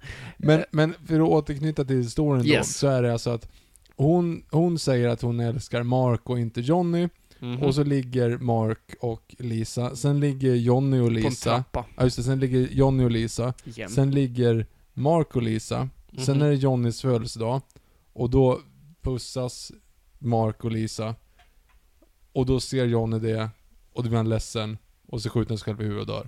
Det är hela storyn. var precis. Och Det, men det är hela storyn, det händer det är hela storyn. Det- Sen, och då har vi inte tagit upp liksom Men droggrejerna, det händer ju, det är bara bandspelaren. Ja, och det är bara en scen, för det följs aldrig upp, det blir ingenting av det. Nej. Lilla pojken blir, blir pistolhotad av en snubbe för att han har sålt droger.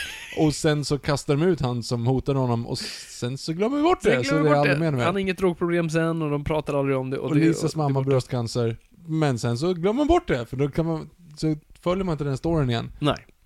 Ja, det är massa, och, och så här, psykologkaraktären tillför absolut ingenting. Nej, och byts ut mitt Ja, och sen ska och det här att de ska gå på en bröllopsfotografering, alla står i bara smokings och kastar fotbollar. Ja, Mm. det, det är så många konstiga trådar. Mm. Och, det, och det är så, den här klassiska grejen. Så det, alltså det, för, för det kommer ihåg, när, jag, när, när man började göra film, då såg man scener som, du visste inte hur du började och avslutade en scen.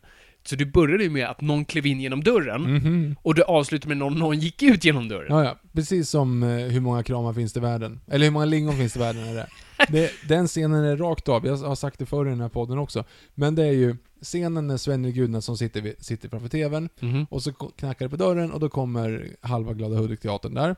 Går in och sätter sig. Hej, får vi lyssna på din radio? Så här, ja men det får du göra. Så trycker de igång radion. Och jag tror att det är från och med du med Oskar Lindros, men jag är inte helt hundra. Ja, kan Eh, och så, står de, så sjunger de med i första versen till den allihop. Så här, Mm. från och med du. Och sen så säger Sven Gudnason, nej men nu börjar bli sent. Så stänger han av radion. Och då säger de, ja men då går vi hem. Och så går de hem. Ja.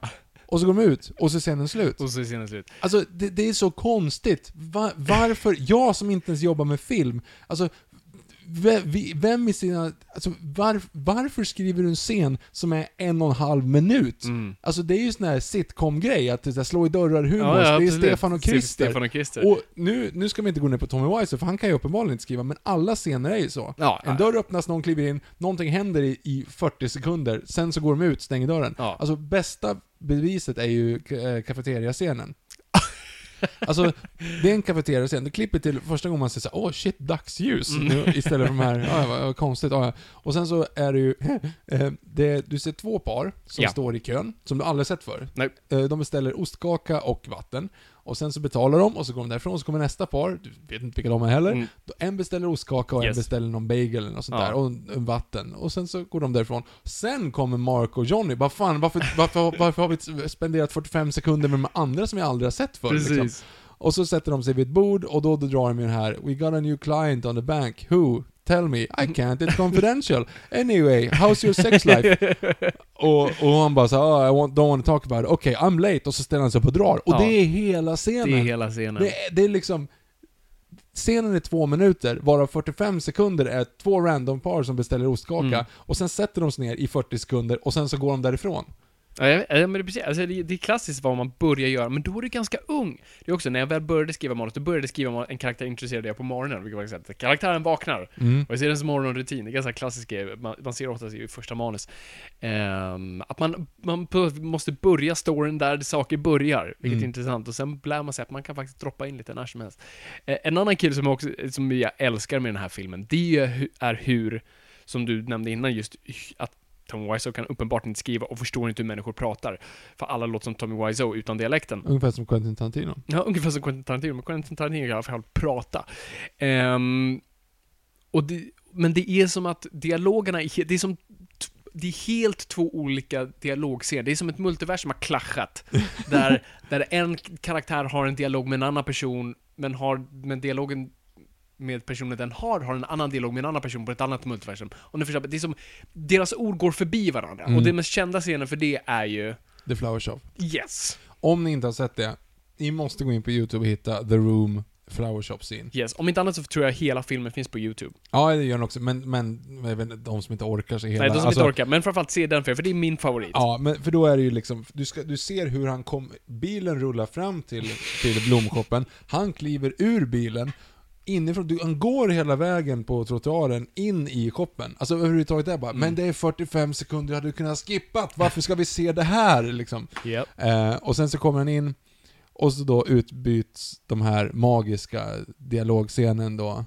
Can I have a dozen red roses please? Oh, hi Johnny, I didn't know it was you. That's me. How, Oh, och hur mycket kostar det? That, 18, will- that tror will jag. be 18 dollars. here you go, keep the change. You're my favorite customer. Hi doggy. Det är som det, he- det är av fyra repliker bara hej vilt. Ja. Det är just att hon säger Oh hi Johnny, I didn't know it was you. That's me.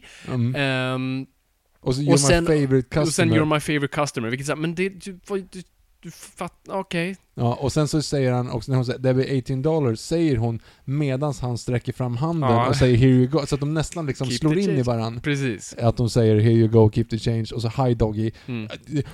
Det, och det rekommenderar jag också. Kolla den scenen. Och sen finns det, det finns ett eh, klipp som är ett promotion-klipp för The Disaster Artist, ljudboken. Då Greg Sestero lä- läser då just hur den scenen filmades. Vilket är fantastiskt, för det är inte med i Disaster Artist-filmen. Eh, det är en fantastisk, bara liten story. Och Greg Sestero har den bästa Tommy Wiseau-imitationen. Eh, för att han har ju uppenbart tillbringat på tok för mycket tid med den här personen. Eh, och så du förstår lite också så här, varför den scenen kanske ble, blev som den blev. Eh, bra. nej men så där, det har du ju hela tiden just att så här, repliker matchar inte med varandra. Som Nej. just såhär, how's your sex life? Ja, ja, ja, men, När de precis bara pratar om bankkunder. Ehm, och just, ja, och den uppenbara är när han berättar om liksom, kvinnan som hamnade på sjukhus och That's a great story Mark. No. Nej, men det, det är en, en väldigt, väldigt speciell film. Men jag tror som sagt att det är där, eftersom det är en, en sån uppenbart dålig film, dåligt gjord film, Mm. och inte bara skådespel utan överhuvudtaget gjord, för den är, en högbudget, men ändå klappkass liksom. Vilket gör att man ser det, och därför Mm. känner jag så här. Det där ska jag gjort skillnad, det där ska jag gjort skillnad på, det där ska jag gjort skillnad. Alltså då blir det som att Mm. man på något sätt universum vänds upp och ner och så sitter man liksom ungefär som att man själv blir en Hollywood-exec och bara så här och får det här liksom demotejpet på någon som försöker skicka in den och man ser bara liksom kan sitta och neka den på ett sätt. Mm. Jag vet inte. Det är narcissistiskt att tänka så, men jag tror att det är typ det man dras till. Vad hade du tippat, om, om, du tänker hur filmen ser ut, hur mycket hade du tippat den hade kostat? Nej men den är ju, det är klart att den är ju lite halvdyr i och med att det är ju fortfarande sets. Och skjutit, alltså mer skjuten på film tror Jo, jag jo, också. men, den är, men de har inte byggt, de har ändå på något sätt ändå byggt eh, en Scenerier. studio. Alltså Mm. det är ju st- scenerier. Sen är det helt onödiga scenerier i och med att man hade kunnat skjuta i en vanlig lägenhet. Eh, Mm. Nej men jag hade tippat på att den kanske kostar, alltså du hade ju kunnat gjort den på 50 000 kronor. Alltså för att du, ingen av, uppenbarligen så är ingen av skådespelarna riktiga skådespelare heller. Nej. Den enda som är lite, det är LJ Cooley tänkte jag säga, men vad heter han? Chris R. Chris R. Vilket är en sån bra story, för det är inte med i filmen och det, det var min, typ, en av mina absolut fa- favoritstory, för det var en i produktionens rumskompisar de bara av någon anledning skulle ta in. Och den här killen hade aldrig agerat, det är han som spelar gangstern. Han hade aldrig agerat förut, aldrig varit med i en film. Eh, så han visste inte så här, ja visst jag gör det, men jag har aldrig agerat förut. Okej, men hur gör jag? Så han, han köpte en bok, Stanislavski, liksom, teorin i. Och det är då den kända, det är där liksom method acting kommer ifrån. Det är liksom Brando, Al Pacino, liksom skolan. Så han ser det och det enda han då får ut av det är, jaha, så du ska vara i karaktär? Ja, ja. Så han gick dit då, som gangster, hotade alla, var för jävlig och jobbig, folk var livrädda för honom, och han bara var i karaktär, för att det är så man gör! och han spelade En in scen. Jo, en scen. Eh, och alla var bara ärrade efteråt. Men, eh, och, det, och det är det som gör det ännu roligt. De, alla var ju ändå aspirerande skådisar, de hade ju en provfilmning och alltihop som Mm. pågick jättelänge när de castade folk. Eh, och han är bäst. Ja men han är ju bäst. Och jag, men jag måste säga, alltså, ett försvarstal till, till Greg Sestero, alltså när man såg det första gången tänkte jag, det här är uppenbart ett porrskådis. En liksom pretty boy som, liksom, vi kommer aldrig se mer av honom. Men Efter att ha läst boken, sett intervjuer med honom, han verkar vara en otroligt liksom, faktiskt smart och varm person som hamnade var fel. Och vad jag ser i hans prestation nu är mer en sån här, okej okay, fine, jag gör det för hans skull, jag vill bara liksom, det här filmen kommer aldrig synas, jag bara gör det. Ja, för du var schysst mot min polare. Precis. Han förväntar sig inte att sitta på Hollywood Boulevard liksom på en Nej. billboard i tre år och liksom. Exakt, att liksom, det skulle bli det här fenomenet, det hade han ju aldrig gissat. Så att, eh, så att jag har ju betydligt mer liksom sympati och, och beundran för Greg Sestero. Och jag på något sätt bara hoppas att han liksom lyckas. Alltså den här boken är ju en succé och filmen är ju det. Så att, Jo men han har ju inte lyckats i sin skådiskarriär. Nej, men jag Han har inte gjort någonting typ. Nej, precis. Han gjorde ju, han och Tommy, eller Johnny, ja, uh, Tommy. Tommy och Johnny, det är exakt samma namn. Mm. Eh, Tommy det har är klart ju, att det är. De har ju bara han vill, det är ju han. Han vill ju bara ja, inte kanske vara in your face för mycket om han hade hetat Tommy så i Ja, filmen. Eh, de har gjort en till film tillsammans som heter Best Friends. Eh, fast jag tror R är då inom parentes, det är också Fiends. Ja, jag. Ehm, jag har inte sett den, jag vet inte vad det är för någonting, men det är det projektet de har gjort tillsammans. Men Greg Sestero påstår nu i alla fall att han, liksom, han vill fortsätta skriva och, och Mm. sånt där. Och det är så här, good, good for you man. Jag hoppas verkligen. Alltså för boken är bra. Nu, har ju, nu vet man ju inte mycket som han har tillfört i form av text med tanke på att han har skrivit det med en journalist, men det är en väldigt bra bok. Mm. Ehm, så jag var så mer sympati till honom. Och sen har man ju sett de andra skolorna. Det- Vi såg något YouTube-klipp där, de, där man har följt upp dem efteråt och de gör någon sån här rolig sketchgrej och Ja. driver med det. Och då är de ganska bra skådisar tycker jag. Ja, Eller ja. kan så här leverera. Så, det, okej. så det, man måste ju också lägga mycket på att de jobbar med Tommy Wiseau som regissör. Ja, jo, och man märker verkligen vikten av hur faktiskt, viktig en regissör är. Jo, men och sen också är ju Tommy Wiseau som har valt shotsen. Han har ju valt tagningarna. Ja, alltså du vet allting i efterhand också. Ja. Så de kan ju, ja, ja. Nej men det, det här är en cautionary tale. Alltså det, för det finns ju det. Jag har ju pratat om det förut. Jag har ju träffat folk, liksom unga filmare, som just haft lite den här grejen. De har ett manus och, och deras ursäkt till det är att liksom, nej men det, det är mitt liv liksom. Lite som såhär, it's my life. Ett Sen- movie.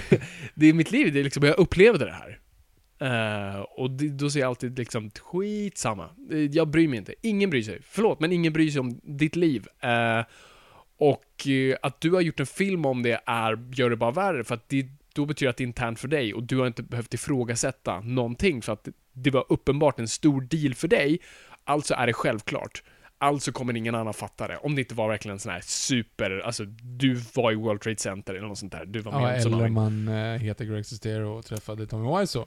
Ja men att skriva en bok är ju en annan grej. Men jag menar filmen också. Disaster Artist. Ja. Jo, jo, men det är inte, Ja, ja. Greg Sestero har inte gjort en film. Det hade vi redan insåg att Greg Sestero gjorde filmen. Du kan absolut skriva en bok. En bok är ju lättare att skriva om sina egna upplevelser för att där kan du gå in så mycket på djupet på det och förklara varför det är som det är och varför du tänker som du gör och varför. Men aha, okej. Ehm, men en film har du väldigt kort tid på att etablera saker. Du måste, det är saker i rörelse hela tiden. Ehm, och därför måste du få med en publik ganska snabbt. Och därför är det jättesvårt att göra saker. Du, du ska absolut plocka saker från ditt liv. Det gör vi alla. Alltså, du kan, alltså, även i Bamse tar jag saker från mig själv och liksom placerar in där, men inte direkta scener. Jag har ju inte upplevt en enda grej, liksom, eller sagt ett enda ord som Bamse säger. Eh, utan det, du plockar alltid från dig själv, men du ska aldrig göra det som Tommy Wiseau gör. Du gör liksom, för det blir katastrof. Man, var, varför har Skalman gått på manuskurs i Falun? It's my life.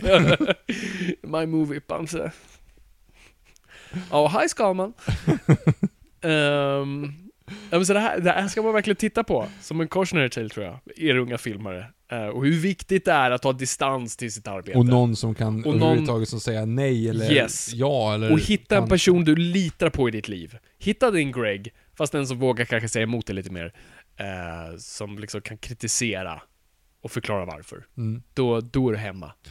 För den här filmen blev ett fenomen i alla fall och hur många kända Hollywoodskådisar och kändisar som helst börjar gilla den. Mm. Vilket leder oss in på nästa del i vår historia. Yes. Eh, för det var ju såklart, alltså det blev ju en, en, en intern Hollywood-grej också, som du säger. Alltså komiker och skådespelare gick ju på de här visningarna och såg den.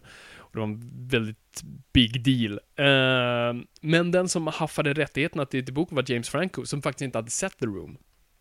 Han hade, han hade en stor fascination med Hollywood stories, han älskade Hollywood, böcker om Hollywood. Eh, så han fick den här boken rekommenderad till sig och, och skickad, och han läste den. Och blev direkt bara tagen av det. Och kunde, det var någonting han kunde relatera till hos- Tommy Wiseau. Och då såg sen The Room och var helt fascinerad av honom. Alltså det är intressant att han ändå kom från ett helt annat håll, vilket jag tycker var ett väldigt bra sätt. Han kom utifrån storyn av att göra film. Alltså han kom från helt rätt håll för att faktiskt göra Disaster Artist. Mm. Ehm, se till att få livsrättigheterna från Tommy Wiseau som egentligen har det enda kravet är ehm, att Johnny Depp ska spela honom och eh, han ska spela i filmen. Mm. Men eh, de lyckas övertala ganska snabbt att Johnny Depp inte kommer att göra filmen. Men tydligen så var enligt Tommy Wiseau eh, och Greg Sestero säger att James Franco var tydligen deras nummer två val. Mhm. Så att då var det okej.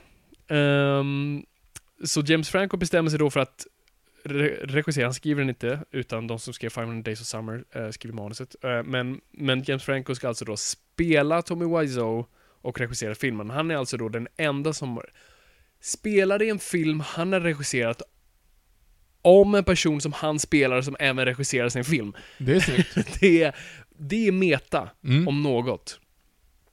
Eh, och de gör den här filmen och ja, det, det är inget speciellt runt den. Och den är ju nu i Oscar-racet. Ehm, Är den det då? Ja, det, bästa manus blir den nominerad Aha, för. okej. Mm. Eh, och vi såg filmen nu. Ja. Vi kom precis från biografen. Jag har sett den innan, jag såg den i slutet av förra året. Jag Mm. hade turen att eh, fånga den på eh, en tidig visning. Och nu har vi båda sett den. Så först Viktor, vad tyckte du? Ja, jag har ju haft lite så här, jag, jag ska inte säga att jag har haft dåligt samvete, men jag tyckte att det var tråkigt att de senaste gångerna vi pratat film i den här podden, så har ju vi mer eller mindre rantat på dem. Alltså, så här, Rantat. Nej men Justice League och, och eh, Last Jedi har ju ändå varit så de senaste gångerna vi har pratat i podden och så här bara Fan vi har inte gillat filmen, vi är ju så negativa. Ja, det, egentligen, det var det enda i alla fall stora franchise vi har pratat. Jurassic World, Star Ja. Wars, eh, ja, Justice League, you name it. De flesta är väl ganska... Ja, men det, var så, det är så tråkigt, så jag tänkte så här. För jag har ju hört väldigt mycket bra av den. Mm. Och jag tänkte så här, nu ska jag sätta mig ner och så ska jag få en till femma på min letterbox. Alltså Ja. jag, jag kände liksom det så här. Jag var i perfect mode, vi hade sett The Room tidigare idag, Japp. och det var så här, nej, nu, jag är on the Wiseau train, så att säga.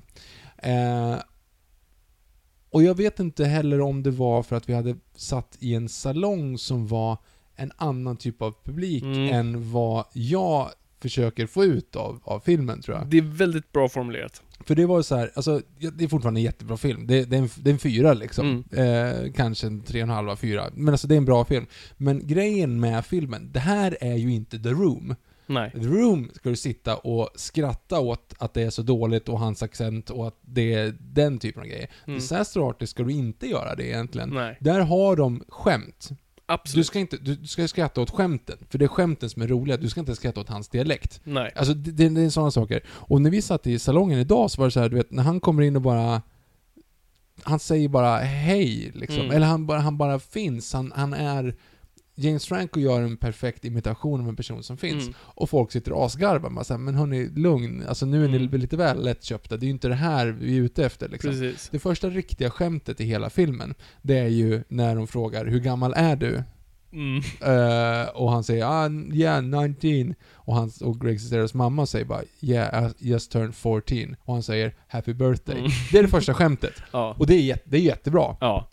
Jag håller med. Och då är det så här, ah, okej, men det, det där, det där var kul. Det var första Mm. gången jag skrattade liksom. Och så bara så här, fan vad tråkigt att, han, att folk inte ser det som egentligen är det bra Nej, i det här. För han är grym, alltså James Franco är ju skitbra. Mm.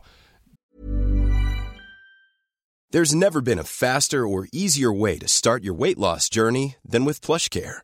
PlushCare accepts most insurance plans and gives you online access to board-certified physicians who can prescribe FDA-approved weight loss medications like Wigovi and Zepbound for those who qualify. Take charge of your health and speak with a board-certified physician about a weight loss plan that's right for you. Get started today at plushcare.com slash weight loss. That's plushcare.com slash weight loss. plushcare.com slash weight loss. Planning for your next trip?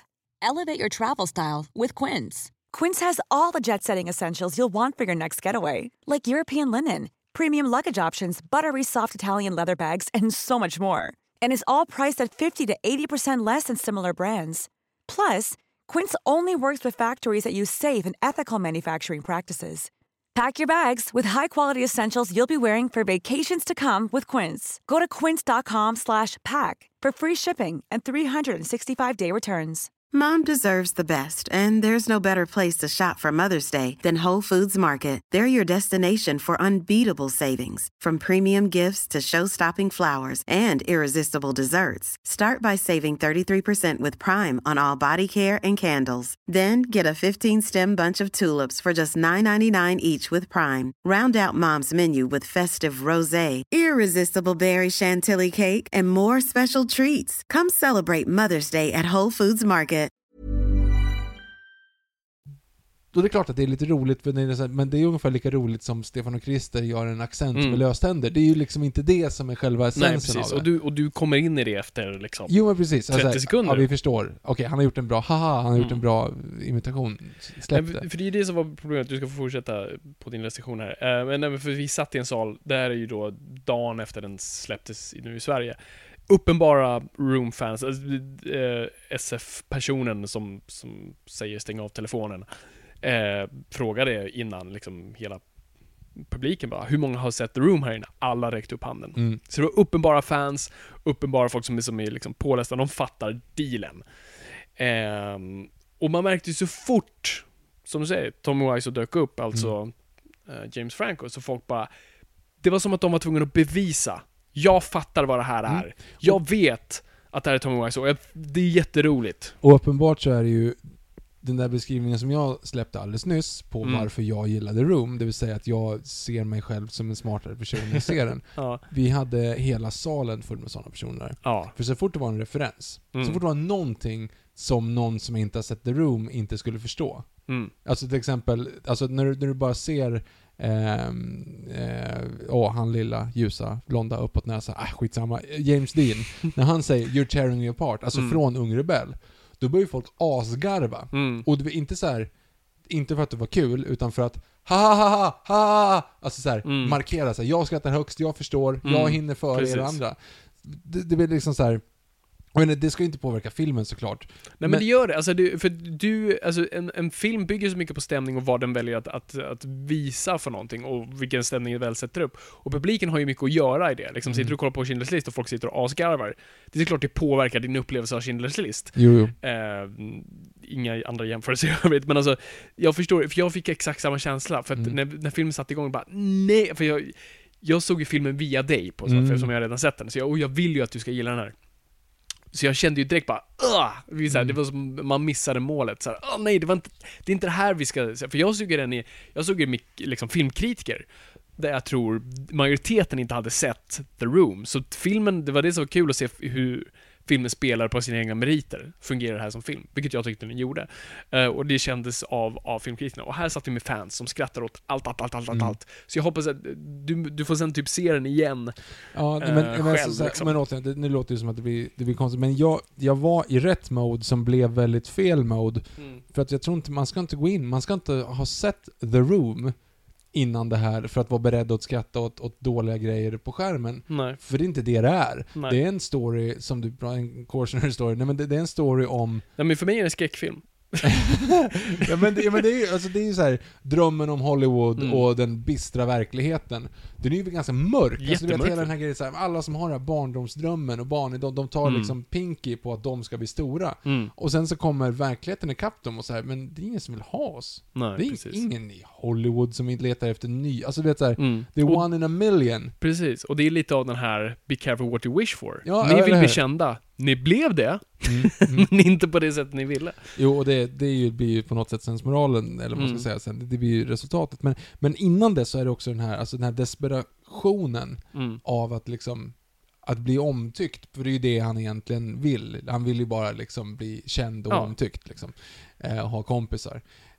Och då blir det ju som, det är så konstigt för att varför skratta mot hans dialekt när han säger de sakerna? Och han Mm. pratar ju om den här olyckan till exempel. Ja. I was in a car accident, I nearly died, and then I didn't. Mm. Det är ju liksom, det är ju såhär, okej visst att det är roligt formulerat. Men det är ju för att det- det är har ju inte kul. Nej, det, det kommer ju för att han inte kan uttrycka sig Ja ordentligt. men precis, och det blir så här: wow. Och det, Mm. man, man blir så här, alltså det är ungefär som att han, han har någonting inom sig Mm. som han skulle kunna liksom, du vet hade, hade han fått en följdfråga på den där någon gång av Greg till exempel, Ja. då hade han säkert gärna öppnat sig och sagt någonting, men han, Mm. han är van att ingen får, så du vet så här, yeah, I almost died, but I didn't, och så bara gå vidare Mm. liksom. Det är någonting i, och James Franco gör det jävligt bra. Det är skitbra. När man ser det liksom i så här, att det, det man bara wow, okej, Mm. ja nu, nu ska vi inte skratta åt han, att han ser ut som han gör. Du vet, så här, Det Mm. är någonting som bara blir så här, helt vänder på det. Och det blir helt plötsligt lite så här, man får lite dåligt samvete för att man skrattar åt Tommy Wiseau liksom. Ja, jo, Och precis. så här, har han typ så har han fått en hjärnskada? Mm, alltså, eller, det, det finns ju massa sådana saker som gör att filmen funkar på ett helt annat sätt. Och sen så ska jag säga, egentligen upptrappningen fram tills de börjar faktiskt spela in The Room Mm. är ju egentligen inte speciellt rolig. Nej. Och den, den är ju liksom, det är ju ingen komedimässig utifrån det. Och det är också så här, det, det, jag vill inte säga att det var segt, men det är ändå så här: okej, ja, men jag förstår nu att det här kommer inte, det här går ner ifrån Mm. femma i alla fall liksom. Eh, var till och med ner och vände på kanske, så här, du vet, två och en halv ett tag där innan de säger 'Men kom igen!' Mm. Men sen då, då när den börjar spela in, Mm. då är det ju, då är det ju bra. Men, och roligt. Ja, och det är väldigt roligt. Och där är också, men tänker du på, där du kanaliserar egentligen den som får berätta mest av historien under den inspelningen. Vilken karaktär tycker du att det är? Tommy Wiseau. Nej, alltså jag menar under själva filminspelningen. Vem är det som egentligen, vem, genom vems ögon ser du typ inspelningen mest?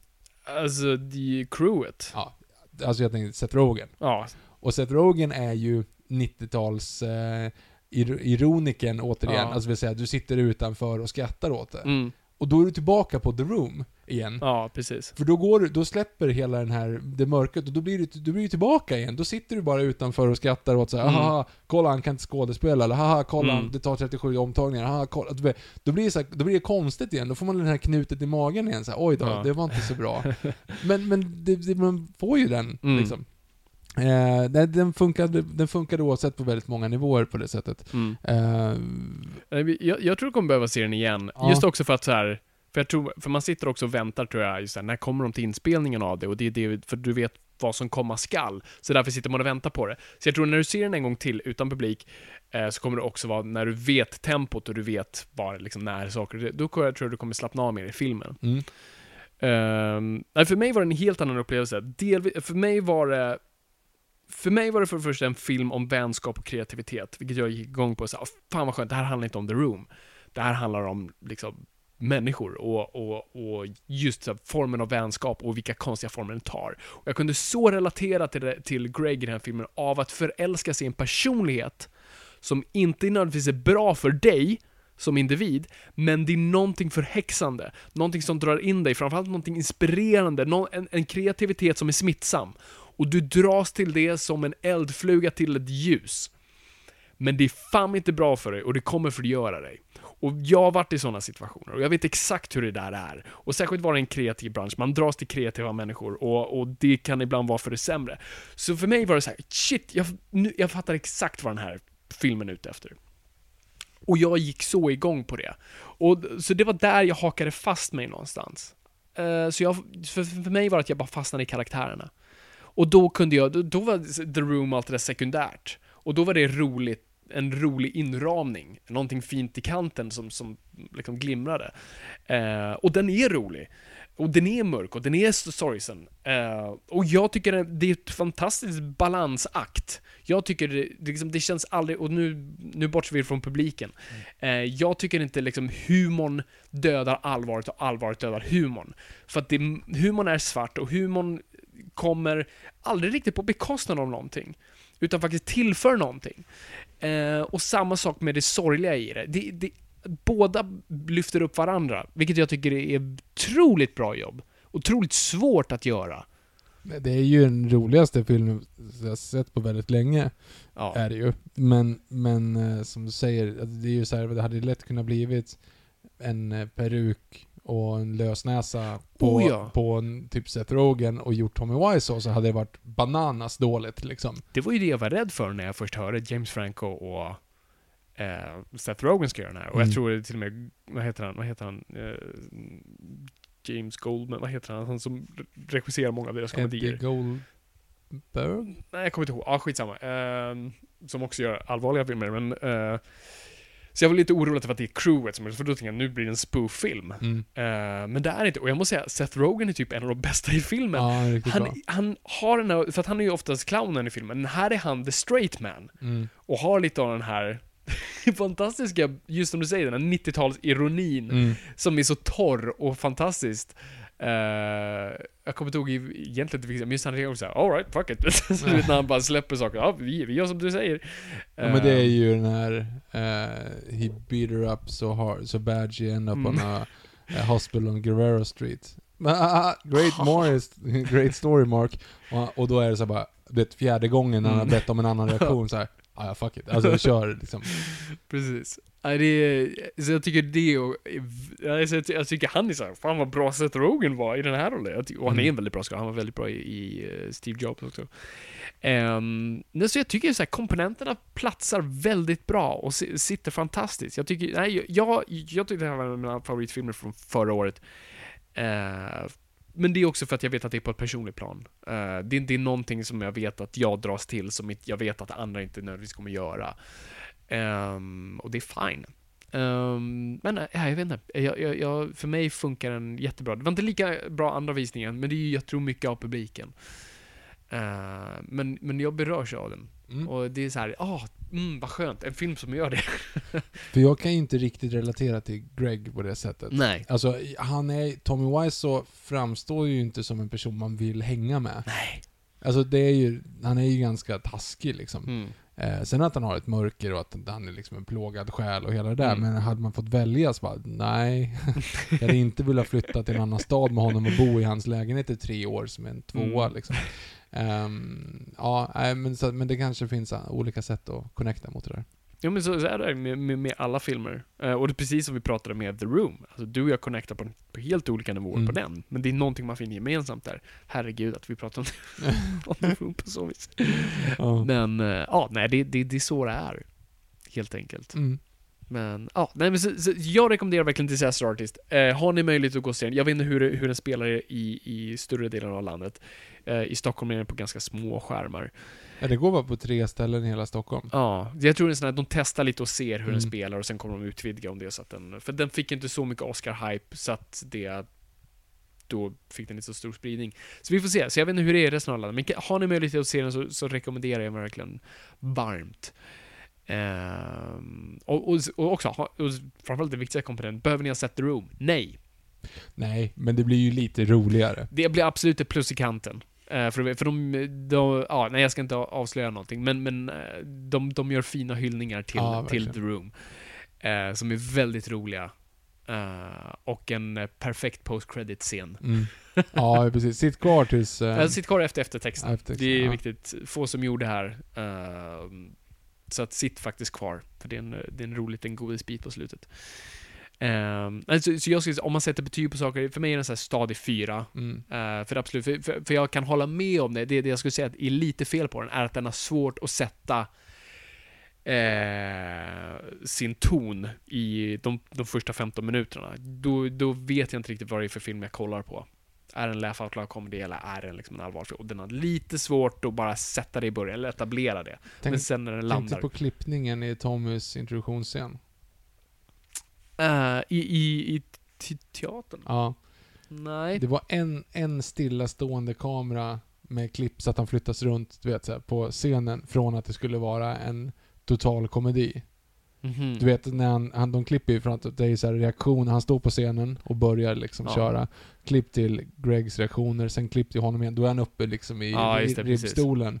Klipp till Greg, sen är det klipp, då ligger han på golvet. Du vet, så här, Mm. du vet ungefär som att det är så här, lite tecknad filmgrejen, Ja, att han precis. springer fram och tillbaka genom kameran med olika saker, Ja, eller har olika hattar på sig. Alltså den typen av klippning. Så där tror jag så här, oj då, var det så här de skulle göra ändå, tänkte jag först, Mm. men sen så gick det över ganska snabbt. Men hade de tagit en tagning till när han står på scenen och liksom, vet, så här, ungefär Mm. som en jump cut mot ifrån någonting, så hade det varit en, en komediklippning. Helt. Ja.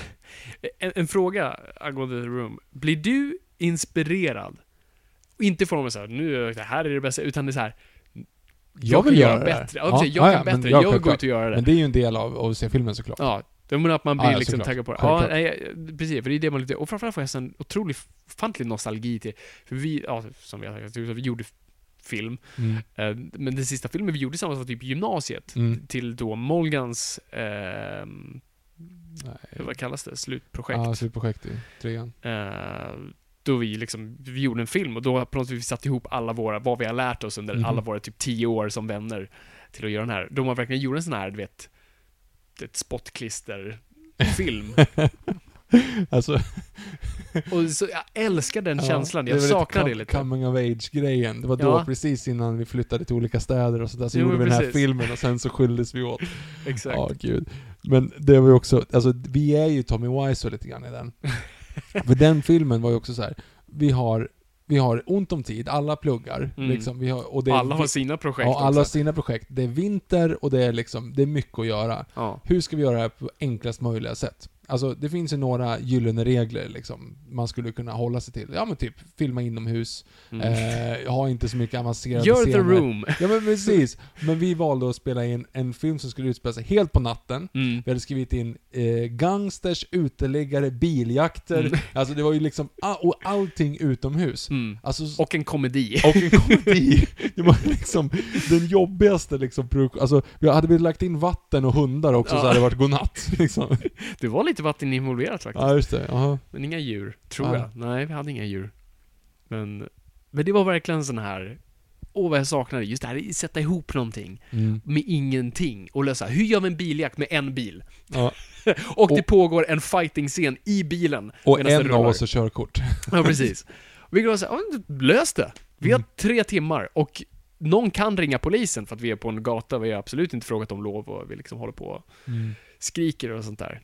Man, man, jag saknar den känslan något ofantligt mycket. Eh, Ja. för, och för det är ofantligt jobbigt också. Du hatar det när du är där. Ja, gud, Vi ja. jämförde det lite med, med lumpen tidigare. Det är lite som att göra lumpen. Du hatar när, när, att vara där, du är bara trött och du är blöt och du är såhär "Åh!" och man irriterar sig på alla runt omkring sig. Men sen efteråt så bara såhär, I wanna go back to the shit. Men samtidigt som du och jag i samma mening insåg att ingen av oss har gjort lumpen, så att vår närmsta jämförelse är... Konfirmationslägret. det, det var tufft. Åh, gud. ja. Så är det. Get thee behind me Satan. Ehm, ja. Nej, så, så det om något är, är inspirerande med Room. Så det, det uppmuntrar jag alla där ute. Gå och gör. Gör er, gå och gör det ni gör. Mm. Skapa någonting. Make some art. Det, det tror jag, det, det, det är det man ska plocka med sig från The Room. Det tycker jag det är en så perfekt punkt att sluta på. Make some art. Ja. Och, och liksom se vad som händer. Och sen ha någon titta på det och, Ja, som du litar ja, på. Låt någon... Ska vi lägga ut det här eller inte? Ja, gud. ja. Nej, så, så, så ni- kan plocka med er, gå och se The Room. Det finns på YouTube. Om inte annat så bara se scener. Mm. Uh, Honest-trailern är väldigt bra. Ja, jättebra. eh, som en liten companion piece. Eh, se Disaster Artist. Läs Disaster Artist. Verkligen. Eh, ehm, det spelar ingen roll egentligen i vilken ordning. Eh, eh, filmen är väldigt trogen. Även vissa scener som så här. Är det där? Hände det där verkligen? Japp, det, det hände. Ehm, de har absolut ändrat vissa saker för, för dramatisk effekt och för att trycka ihop liksom vissa grejer i, i form av tid. Men läs Disaster Artist. Det är en jättebra bok. Väldigt fascinerande. Och som sagt, se filmen. Det är positivt. Vi slutade positivt, Ja, det är kul. Vi, vi, är inte ledsna. Som, som vi har varit så många gånger. Ja. Är inte det ironiskt att vi var ledsna efter Last Jedi nu när vi pratade The Room är vi Glada uppfyllda och inspirerade. Ja. Ja, det, det, det ligger något i det. Yes! Ja, jag bara zonade ut här nu och tänkte på det här hur man dödar av barndomshjältar kontra... I alla fall. Eh, Ja, ja. Nej, men eh, stort tack för att ni lyssnar i alla fall. Skriv jättegärna in på hashtag NOJPOD, hashtag Noipod. Vi finns på Twitter och Instagram. Ehm, på Twitter kan ni följa oss separat, våra personliga idén för att vi retweetar mer eller mindre bara vad vi andra, vad vi skriver på vårt gemensamma Yes. konto. Men på Instagram så finns det ju rätt mycket att ta del av. Verkligen. Eh, och, och lägg en positiv, om ni tycker om, om ni tycker om den här podden framförallt, gå och skriv en härlig recension och lägg en stjärna på iTunes för det hjälper oss i rankningen, de har konstig algoritm. Eh, men så har ni så här, fan jag har inte sagt någonting snällt, jag kanske borde säga någonting snällt, fan gå och gör det. Mm. Eh, den här podden är gratis, så det, det, det, det får ni gärna göra. Ehm, och eh, ja, det är det. Och så följ oss på alla grejer och, Ja. och sånt där. Och vi kommer fortsätta som sagt, vi kommer fortsätta leverera avsnitt. Det kommer vara lite uddare grejer, men det tror jag att de flesta av er faktiskt går igång på. Ehm, och ja, vi kommer hålla igång i stort sett och tagga inför Viktors bröllop. Hell yeah. Sn- Snart, snart är du en man, Viktor. Det är din bar mitzva. Ja, ja, Nej, inte riktigt. Det är ju när man är 15 va? jag vet inte. Eh, och du är inte judisk. Så Nej, att, just det. ehm, är också en viktig detalj. Um, Alright. Jag tycker vi, säger- avslutar på den säger punkten. så. Ja. Tack så jättemycket för att ni har lyssnat. Det är kul att ha lyssnat, men kom ihåg gott folk, ingenting är för nördigt.